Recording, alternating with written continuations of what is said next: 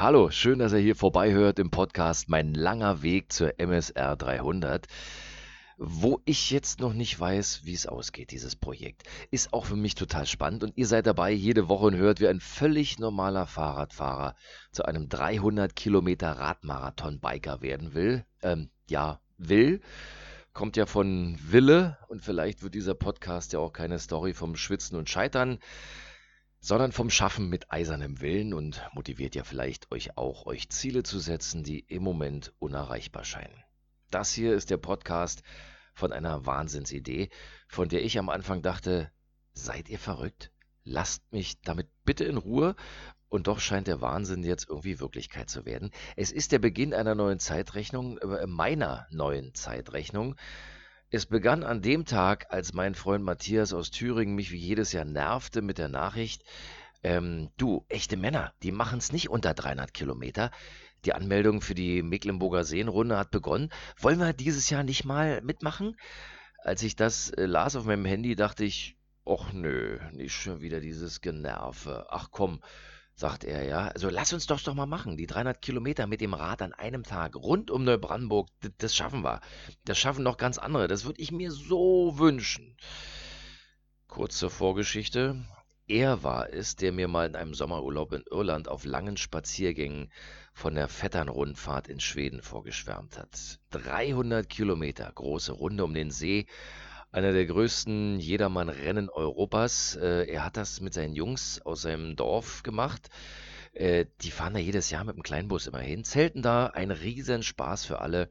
Ja, und so durchtrainiert sind sie auch nicht, ganz normale Radler.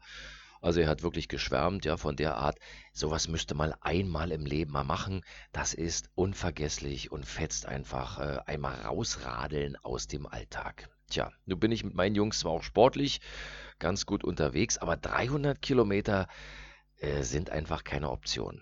Allerdings hat er so geschwärmt von dem Radrennen, der Stimmung, der ganzen Atmosphäre da vor und nach dem Rennen.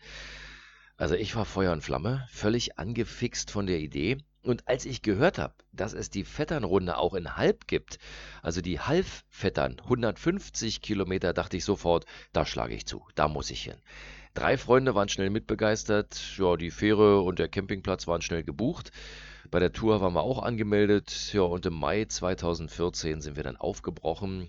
Ab nach Schweden, wo der Urlaub schon wirklich auf der Fähre beginnt. Ja, und dann bei herrlichem Wetter die 150 Kilometer gemeistert. Überglücklich, euphorisch im Ziel. Es war eine tolle Tour aber auch danach niemals irgendwie Ambitionen gehabt auf mehr als 150 Kilometer.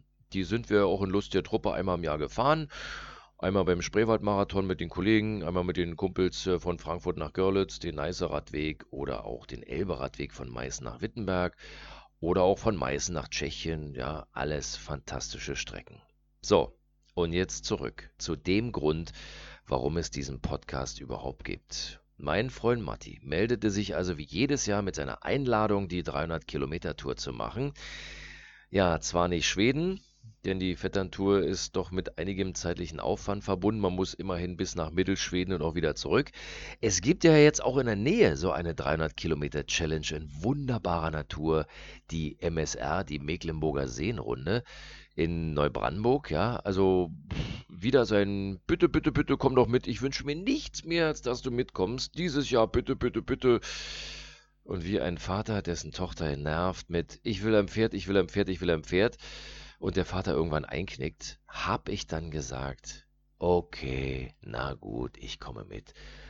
Um eine Minute später schon wieder zu bereuen, äh, äh, was habe ich gemacht? 300 Kilometer? Was für ein Vlog! Das kannst du nicht mit einer Arschbacke abreiten. Das musst du wirklich trainieren. Und ich meine wirklich, wirklich, denn das hältst du so nicht durch.